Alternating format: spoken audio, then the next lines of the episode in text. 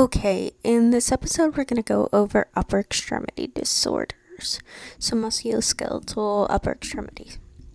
So we're going to start with the shoulder. So fractures of the shoulder, they can lead to adhesive cap- capsulitis and a rotator cuff tear. So um, if you can, you're going to get an M R I to rule out rotator cuff tear. That's really all you need to know for fractures, dislocations. The most com- it's most commonly due to a fall on an outstretched arm, so foosh. Um, anterior dislocation is most common. So remember I said before, arm starts with A, so A is anterior. And remember hip, posterior, A, P, you know. Um, physical exam, you'll see the hip, at, I mean, the shoulder, abducted and externally rotated. So shoulder dislocation, abducted, externally rotation. Oh, for x-ray, you're going to get a scapular Y and axillary lateral view, which it helps to determine if it's a posterior or anterior. So x-ray, you're going to order the scapular Y and axillary lateral views. Associated con- associated conditions, so a Hill-Sachs lesion, which is a basically a dent in the humeral head. And you can also get axillary nerve injury. So that kind of makes sense. You know, the axillary nerve runs right under the shoulder. You can also get a rotator cuff labral tear. Um, so A C joint dislocation. So on physical exam, you're going to see the step-off sign at the A C joint. Um, though they can get pain with lifting of the arm. Uh, so there's like different classes that like depending on like how far it's displaced, what it looks like. Um, the kind of one that's in the middle that I just kind of remember and then base off everything else off of is class three is ruptured of both ligaments in the sh- in the shoulder. So, um. Yeah, so class three rupture of both ligaments. X-ray, so you're going to get an x-ray of the patient without holding a weight and with a weight because sometimes they the weight is needed to actually show the dislocation. But treatment, they often heal on their own, so you're just going to sling the arm. I kind of remember this because, I don't know, like so shoulder dystocia and like O B G Y N often leads to like clavicular injury or like just childbirth in general leads to like a clavicular injury. So I kind of just think that like in babies you just use a safety pin and safety pin their arm up. So you're basically slinging their arm. So it's kind of the same in adults. So you're just going to sling it. Type three is when type four. Excuse me, type four is when the clavicle is into or through the trapezius muscle, and that requires surgery. So in general, if you, I feel like it, just by reading that, I would know that that's probably going to be surgical. If the bone is in or through a muscle, I would hope that just reading that, I would be like, yeah, I feel like that's a little bit more than slinging it. Okay, so rotator cuff disorders. So we'll just kind of go back and think of the rotator cuff component. So there's four muscles that make up the rotator cuff: supraspinatus, the subscapularis, the infraspinatus, and the teres minor. So those are the four muscles, not the deltoid. I feel like that was a question. Which of the following, like all of the following except, are part of the rotator cuff? Not the deltoid. So supraspinatus, subscapularis, infraspinatus, teres minor. So rotator cuff disorders, this is going to be your patient that presents with shoulder pain with overhead activity or at night when they're laying on the arm. So pain with overhead activity or at night when laying on the arm. Diagnosed, it's going to be M R I. All of these, like, specific, like, muscular disorders you, you we're going to need an M R I for. Um, so impingement tests. This, like, I feel like this is a big, like, test question of, like, all these, like, so this is a Neer's test, Hawkins test, empty can test, arm drop, liftoff test, all of those.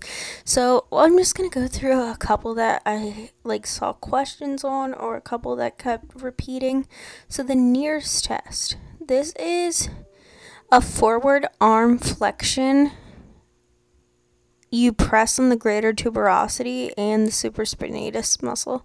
So basically, you're just going to put like, so I kind of, to remember these tests, I just like kind of make an easier way in my mind of what the test looks like when the person's, when it's being performed.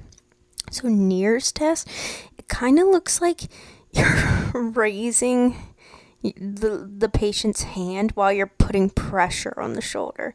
So it's like taking your hand in like um pronated way, like say they're down at your sides of pr- in pronation, and you just raise it straight up in front of them. That's kind of in, as like you raise the arm like that, so flex it, I guess you're gonna put pressure on this, like right on the shoulder. So that's the Neer's test. The Hawkins makes the patient look like they're arm wrestling. So it's a sharp anterior shoulder pain with internal rotation. So these are both that this action should produce pain. So Neer's, they're raising their hands. So they're putting the arm in forward flexion and putting pressure on the greater tuberosity.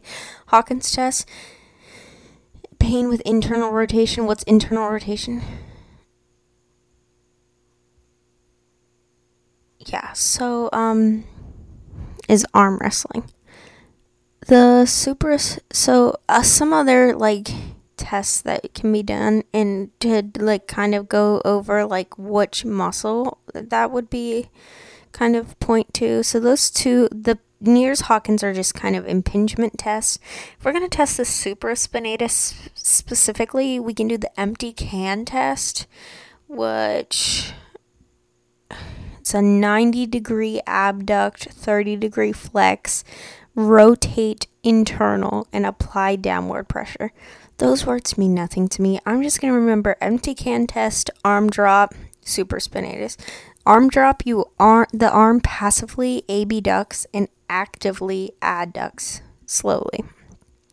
Once again, those words mean nothing to me, and I'm probably not going to memorize them. I just want to be able to recognize the test names if I would see them. And as long as you kind of know your anatomy well enough to know kind of how, where the supraspinatus is located.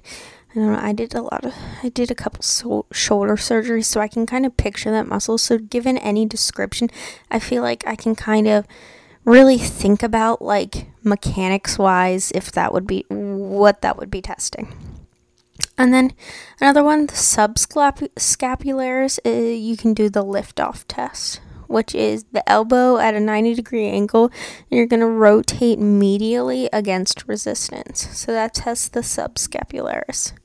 So in general, the rotator cuff disorders you're going to treat conservatively, which is physical therapy and NSAIDs. Um, other soft tissue injuries, so... biceps tendinite, bicep tendinitis. This is pain with supination of the elbow. So that's Yergerson's test. So pain with supination, bicep tendinitis. Um, adhesive cap- capsulitis. This is t- you can get decreased active and range of motion of the shoulder, and this test I just saw a million times. So adhesive capsulitis, Apley's test, A P L E Y, Apley test. So the patient tries to bring their hands together on their back while one hand comes from above and the other below. I feel like as a kid I would always like do, do this to try to see if my fingers could touch behind my back, and this is known as the Apley's test for adhesive capsulitis. So Apley's test, adhesive capsulitis. Okay, and last we'll do clavicular fractures. So this is the most common fractured bone in children, adolescents, and newborns during birth. Like I said, group one is the most common, and this is a mid-shaft or middle one-third fracture. So group one, most common mid-shaft fracture. Um, in beyond the newborn phase, the most common mechanism of injury is by foosh. And once again, you sling it, sling to mobilize. So kind of clav- clavicular A C joint, we're slinging it. Okay, now we're going to move into the forearm and wrist. So fractures and dislocations. So the boxer's fracture. So this fra- is a fracture of the fifth metacarpal, and you treat it with an ulnar gutter splint. So that's kind of all you really need to know. They're going to kind of give you a hist. I feel like I've seen this often where they give you the image for this and kind of give you a background um, of a pa- of someone who was fighting or um, like got into an altercation. So you have to see that it's a fracture of the fifth metacarpal and ha- metacarpal, and you treat it with an ulnar gutter split. So just put it in a gutter, and you really need to watch for fight bites in this, and like if there is opening of the skin, ensuring that you provide the appropriate antibiotic coverage. So Colles' fracture, this is so there's two types of distal radial fractures that you really need to know. So the distal radial fractures are the Colles and the Smith. The Colles, you're going to get a dinner fork deformity. So just picture a dinner fork and picture the way it deforms. That's kind of, so it's a foosh. That's what you're looking for for Colles. So a foosh. The, while the wrist is extended, it will cause a dinner fork deformity. You treat it with a sugar tong splint. Smith is a foosh with the with the wrist flexed, and this is going to this is going to give you the garden spade deformity. So Colles, wrist extended, dinner fork; Smith, wrist flexed, garden spade. And with the Smith, you have to be worried about median nerve injury. Well, I guess in theory both, but I guess more common with the Smiths. Um, and this you also treat it the same way, sugar tong splint. So, next up is Gamekeeper's Thumb. So, Gamekeeper's Thumb, also known as skier's thumb, this is a fall on an abducted thumb. So I think like when the when the thumb's out, like a hitchhiker thumb. So imagine you're like giving a thumbs up and you fall on that outstretched thumb. That's kind of how this occurs.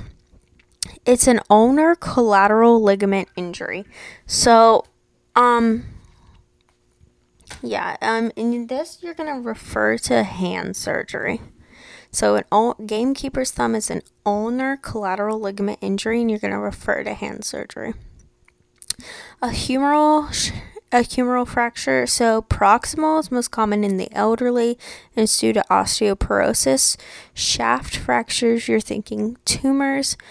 Um, distal is less common, but if you do, this will be like a f- will show a fat pad sign. So a distal humeral fracture can show a fat pad sign, or I mean an anterior fat pad sign, or also known as a sail sign.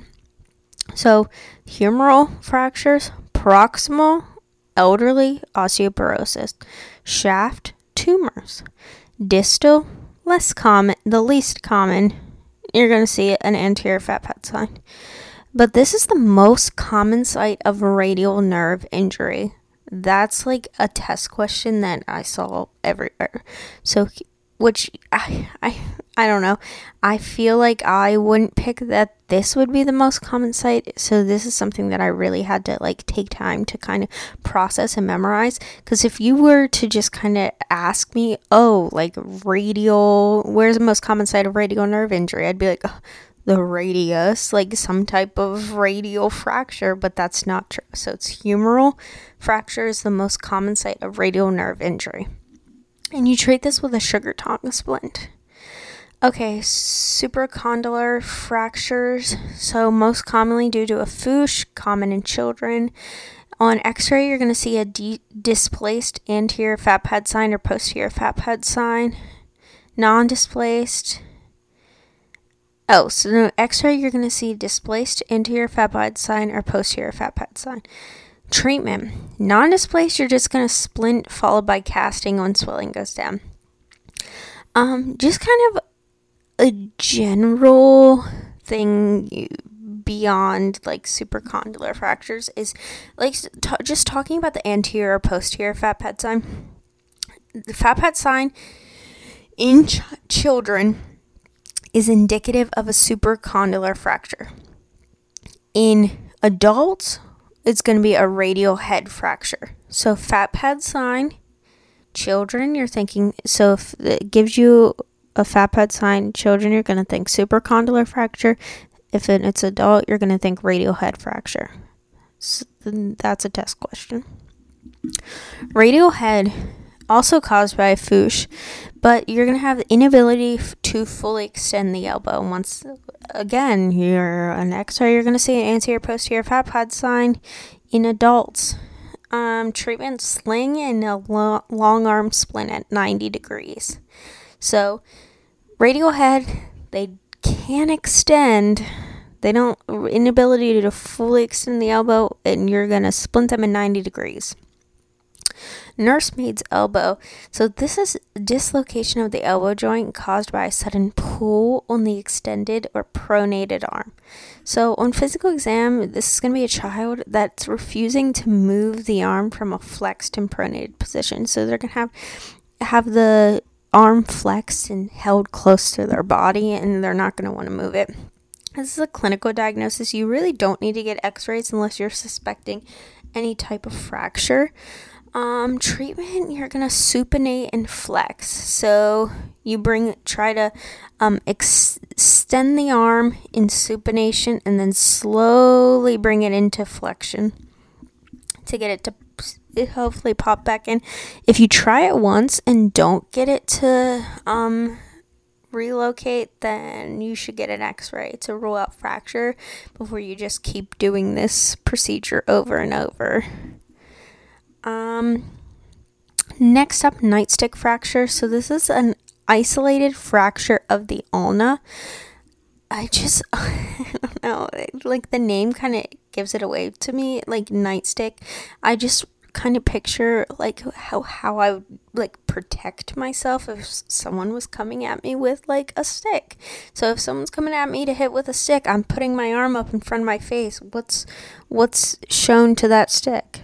My ulna.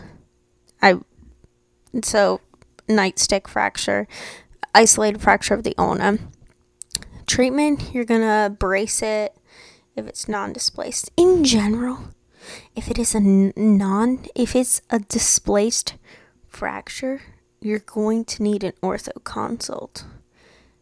So, just in general, know that for all the test questions. Okay, continuing.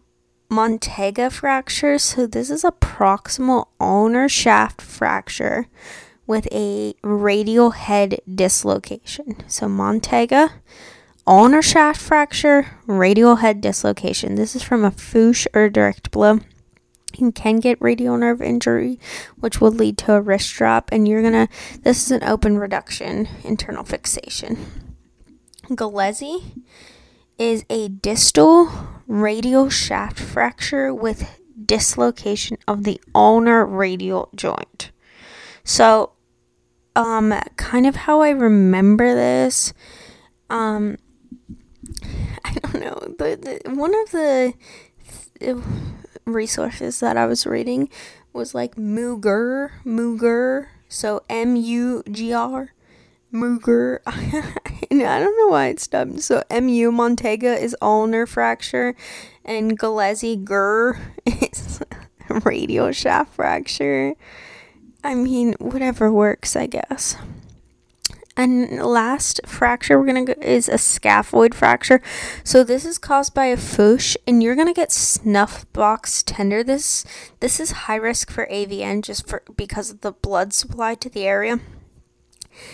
These um patients may have a negative X-ray, so that's like w- what's kind of crazy about the scaphoid fracture in general. Is that you really have to go uh, like based on how this patient, like physical exam wise, because the X-ray, even if you do get an X-ray of the area, it could be negative even if they do have a fracture. So any patient with snuff box ten- snuff box tenderness, we're putting them in a thumb spica and for ten to twelve weeks and following up with orthopedics if you're in the emergency department. So scaphoid, snuff box tenderness, high risk of A V N because of the how the blood supply is to the area, thumb spica. Okay, next up we're going to do tenosynovitis, so carpal tunnel syndrome first up. So this is compression of the median nerve at in the carpal tunnel. Um, risk factors most common in pregnancy and diabetes. Um, you're gonna have pain in the first three digits, especially at night. You had the Phalen's and Tinel's, and you know, tapping on it. Phalen's like kind of push your the backs of your hands together. Treatment, you're gonna start conservative with a volar splint. Obviously, we know that we can decompress with surgery eventually. De Quervain's tenosynovitis. So this is pain at the and swelling at the base of the thumb. It's most often seen in postpartum mothers from lifting their newborns and diabetics. So you can, those are the same risk factors. So any tenosynovitis, if those are going to kind of be your patient population, like that's what they're going to describe in the background of the patient. So you get pain along the radial aspect of the wrist and base of the thumb radiating to the forearm. So on my general surgery rotation when I was with ortho, we actually repaired one of these, and it was actually due to a um, I V being placed there causing the t- the synovitis. So just kind of remember that when you're if you're placing your own I Vs, like that area is can lead well if yeah, just be careful in that area. Um, so the test for this is a Finkelstein test. So you, it's a first dorsal compartment pain with ulnar deviation. So you put the thumb inside your other fingers and you deviate like kind of like laterally away from the thumb. And if that causes pain, then that's a positive test. So Finkelstein, I don't know, I feel like both, like, De Quervain's and Finkelstein, I don't know, they're just weird names. I don't know why I kind of remember them, just like, I don't know, they're just weird. Um, treatment, thumb spica, N SAIDs. So, just, um, last one, epic- epicondylitis. So you have medial and lateral. So medial, you get pain with flexion and pronation. So medial flexion, lateral extension. So medial flexion, lateral extension. So I'm going to say the like the muscles. I think they're the muscles or whatever that, yes, is associated with these conditions. I'm not saying I would memorize these, but now, like, I'm just speaking them into the universe so that hopefully on the exam I'd be able to recognize them. So medial epicondylitis is due to pronator, teres, flexor, carpi, carpi radialis inflammation, and lateral is inflammation of the brevis. And that is all for upper extremity disorders.